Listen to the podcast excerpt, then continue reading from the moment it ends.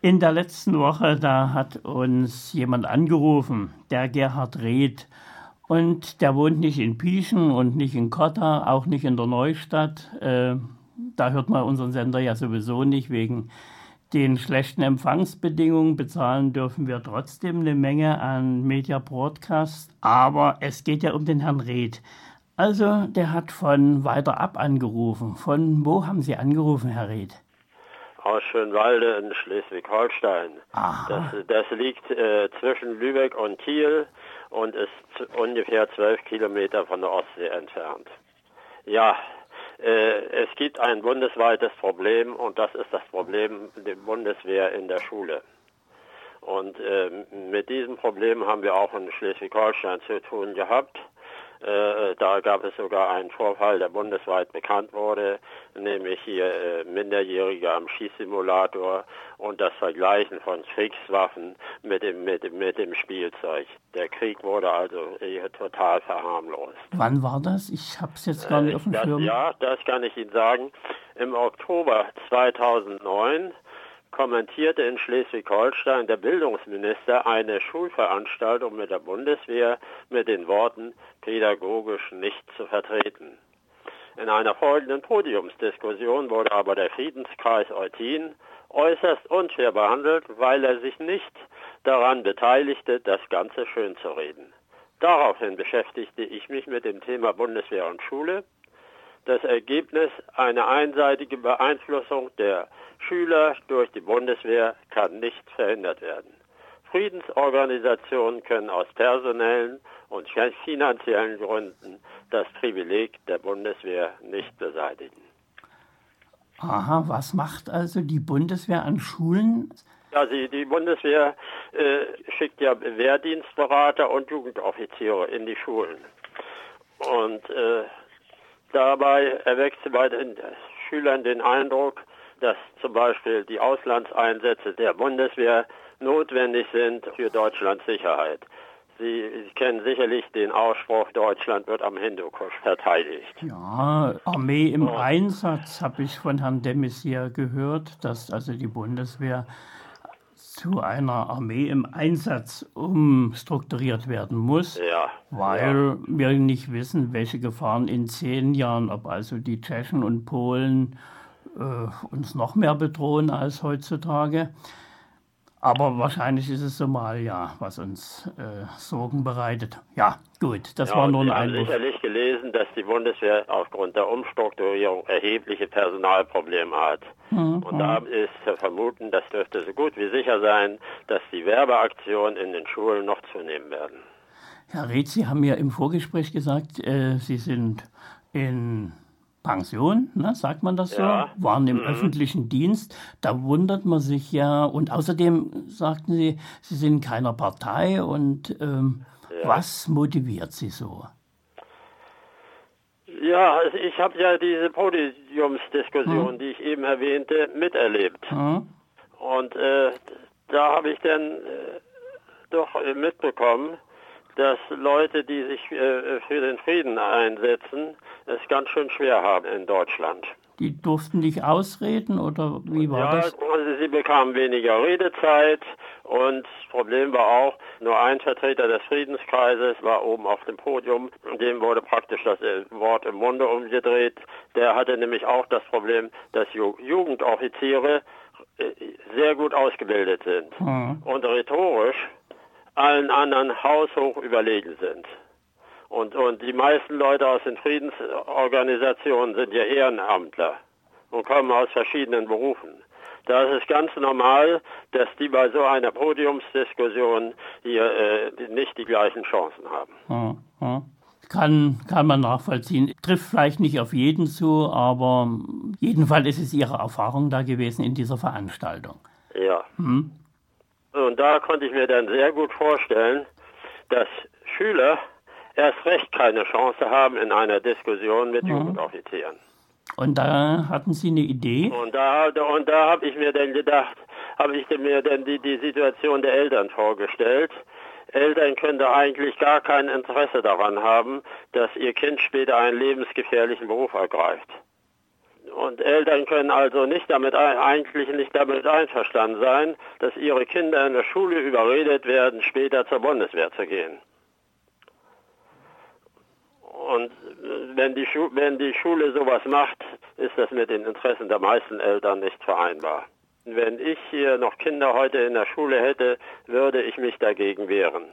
Ich würde mhm. zunächst erstmal versuchen, hier in, in der Schule zu erreichen, dass wir Bundeswehrangehörige nicht eingeladen werden. Aber das ist auch sehr schwer durchzusetzen und äh, da habe ich mir dann überlegt, welche Möglichkeiten könnten Eltern noch haben. So bin ich dann auf die Idee gekommen, dass die Eltern die Befreiung von der Teilnahmepflicht am Unterricht mit der Bundeswehr beantragen sollten. Da habe ich mich dann auch an Terre de Somme gewandt und, und äh, Terre de Somme teilt diese Meinung und dann haben wir äh, gemeinsam einen Musterantrag entworfen, der besteht nur aus drei Sätzen. Wir erziehen unser Kind aus Gewissensgründen gewaltfrei, mit dem Ziel, dass später ein freiwilliger Gang zur Bundeswehr unterbleibt. Daher beantragen wir die Befreiung von der Teilnahmepflicht am Unterricht mit Bundeswehrsoldaten und Wehrdienstberatern. Unser Kind soll währenddessen Ersatzunterricht in einer anderen Klasse erhalten. Es ist zweckmäßig, diesen Antrag schon am Beginn des Schuljahres einzureichen, weil nämlich manchmal äh, äh Veranstaltungen mit der Bundeswehr nicht vorher angekündigt werden. Und solche Anträge können auch dazu führen, dass die Schule es sich noch einmal überlegt, ob sie tatsächlich Bundeswehrangehörige einladen will. Ja, ist eine Idee.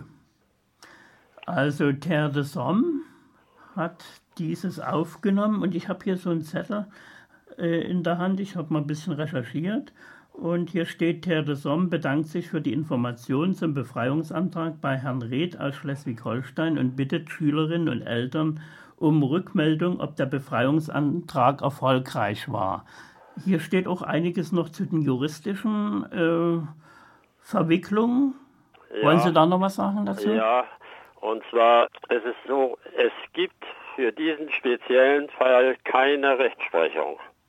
Es gibt aber individuelle Elternrechte, die Vorrang vor dem Erziehungsauftrag der Schule haben. Und da ist meine Einschätzung folgende. Wenn Eltern mit ihrer Erziehung erreichen wollen, dass später eine Verpflichtung bei der Bundeswehr unterbleibt, ist dies eine höchst persönliche Angelegenheit. Es liegt auch im Interesse der Schulen, hier jede Störung zu vermeiden. Ich möchte nicht in der Haut eines Lehrers stecken, wenn dieser für das Fehlen der Ausgewogenheit im Unterricht mit der Bundeswehr mitverantwortlich war und später in der Zeitung lesen musste, dass einer seiner Schüler in Afghanistan starb. Hm. Es gab da auch einige Artikel in, in Zeitschriften und in WDR-Beitrag, das ist ja, von Ihnen angeregt der, worden teilweise, oder? Ja, das, der, der kam so ein bisschen auf Umwegen zustande. Und zwar, äh, es, es, gibt ja auch unter den Friedens, ich gehöre zwar keine Friedensorganisation an, aber ich arbeite mit Friedensorganisationen zusammen. So ergab es sich, dass ein Journalist über diese, diese Möglichkeit des Befreiungsantrages informiert wurde. Er wandte sich an WDR 3 und äh, die brachten dann tatsächlich einen Beitrag darüber. Mhm. Und ich kann nur den Eltern empfehlen, sich diesen Beitrag anzuhören. Und ich habe dann auch gesehen, Junge Welt, Süddeutsche. Ich weiß nicht, ob das äh, speziell um die Jugendoffiziere ging oder waren das dann nur. Ähm ja, das ist, ist, unterschiedlich. Manchmal geht es um Wehrdienstberater und manchmal geht es äh, um Jugendoffiziere. Mhm. Mhm. Bei dieser Gelegenheit möchte ich mal das Beispiel eines Gymnasiums in, in, in Brandenburg erwähnen. Da ging es um einen sogenannten Wehrdienstberatungsoffizier. Mhm. Und der hat im Unterricht gesagt, Soldat sein macht Spaß und bringt einen weiter. Dann hat er am Rande erwähnt, ja, das Ganze ist nicht ganz ungefährlich, es kann auch mit dem, mit dem Tode enden. Das war ein Bericht der Deutschen Welle. Die Deutsche Welle ist ja nun mit Sicherheit keine bundeswehrfeindliche Einrichtung. Mhm. Und da hat dann der Reporter der Deutschen Welle geschrieben, vertiefen wollte der Offizier das Ganze aber nicht. Seine Aufgabe war es ja, äh, Leute anzuregen, dass sie sich bei der Bundeswehr bewerben. Und es war nicht seine Aufgabe, hier die Schüler abzuschrecken. Es wird leider da noch schlimmer in diesem Bericht. Äh, der Schulleiter wurde dann äh, auch dazu befragt und er sagte dann, man verschweigt die schlechte Seite der Bundeswehr. In unserer Region fehlen Arbeitsplätze. Ja, und als ich das las, hm. muss ich ehrlich sagen, da war ich ziemlich entsetzt. Hm. Sind wir schon so weit, dass wir Arbeitsplätze nur dann kriegen, wenn wir dabei Leib und Leben riskieren? Naja, wenn es vor Deutschland ist, sag ich mal. Ja, ja, das hat, das hat der Wehrberatungsoffizier im Übrigen auch gesagt. Wer ein Fan von Deutschland ist, ist auch bereit, hier Deutschland im Ausland zu verteidigen und so weiter. Dann kommen wir zu, nämlich zu einem anderen Punkt. Es wird den Schülern vorgegaukelt, dass man mit Krieg den Terrorismus bekämpfen kann. Mhm. Und wenn jetzt also ein Schüler gegen die Auslandseinsätze der Bundeswehr ist, dann bekommt er automatisch das Gefühl, ja, ich, ich tue ja nichts für Deutschlands Sicherheit. Hm, hm. Aber der Offizier wird niemals sagen oder, oder niemals zugeben, dass mit Krieg der Terrorismus nicht beseitigt, sondern gefördert wird. Das konnte man ja auch in vielen neutralen Zeitungen nachlesen, in den Berichten über die vielen zivilen Opfer und da, da kann man sich durchaus vorstellen, dass Menschen, die ihre ganze Familie bei einem Bombenangriff der Amerikaner verloren haben, dass, dass aus denen Terroristen werden. Rache ist natürlich kein, kein gutes Motiv, aber, aber rein vom Menschlichen her äh, ist das für mich durchaus vorstellbar. Ja, Krieg macht nicht friedlicher, das kann schon sein. Ähm, was mich ein bisschen wundert, also ich habe so den Eindruck, als wären Sie in Ihrer beruflichen Laufbahn gar nicht so engagiert gewesen und jetzt als nein, Pensionär? Nein, nee, ich bin schon immer politisch interessiert gewesen und einer meiner Lieblingsfächer war auch Geschichte. Und schon damals im Geschichtsunterricht habe ich mich gewundert, dass der Geschichtsunterricht immer nur eine Aneinanderreihung von Daten war und es wurden dann gesagt, es wurden Kriege geführt, aber es wurde selten gesagt, was haben die Menschen getan, um Kriege von vornherein zu verhindern? Was wurde getan, um die Ursachen, um Ursachen für Kriege gar nicht erst entstehen zu lassen? Das mhm. habe ich mal so, da hatte ich mal darüber nachgedacht, aber äh, ja, dann wenn man keine Antwort darauf kriegt, dann äh, unterlässt man irgendwann das Nachdenken. Aber als ich jetzt durch diese Vorfälle in Schleswig-Holstein mhm. wieder an Kriege erinnert wurde, da äh, musste ich mich ja wieder erneut mit diesem Gedanken beschäftigen. Und ich meine, und, und das steht auch in manchen Schulgesetzen, die Friedenserziehung, die muss in den Schulen im Vordergrund stehen. Und dazu passt keine Werbung für den Krieg. Ja, also Ihre Worte in Gottes Ohr und vielleicht in das der Minister, da wird es nicht viel helfen, aber vielleicht in das Ohr der Eltern. Die vielen Eltern und äh, Friedensgruppen und engagierte Leute im Land könnten vielleicht etwas daran ändern. Meinen ja, das Sie? ist mein großer Wunsch, dass die Eltern möglichst oft einen Befreiungsantrag stellen und äh, auf diese Art und Weise erstens ihre Kinder schützen und auch anderen Leuten ein Zeichen geben, dass es so nicht weitergehen kann. Gut, Herr Ried, ich bedanke mich erstmal. Es war ja nicht schön. so ein kontroverses Interview, aber wäre mir auch schwer gefallen. Und äh, Sie sind ja wahrscheinlich nicht ganz so in den Medien immer, oder? Nein, nein, nein ne? überhaupt ne? nicht, überhaupt nicht. Eig eigentlich äh, liegt mir das gar nicht. Mhm. Ich habe auch, auch, auch da keine, keine große Erfahrung drin. Aber äh, wenn kein anderer da ist, der mhm. sich für eine bestimmte Sache einsetzt, dann muss man es ihm selber machen. Okay.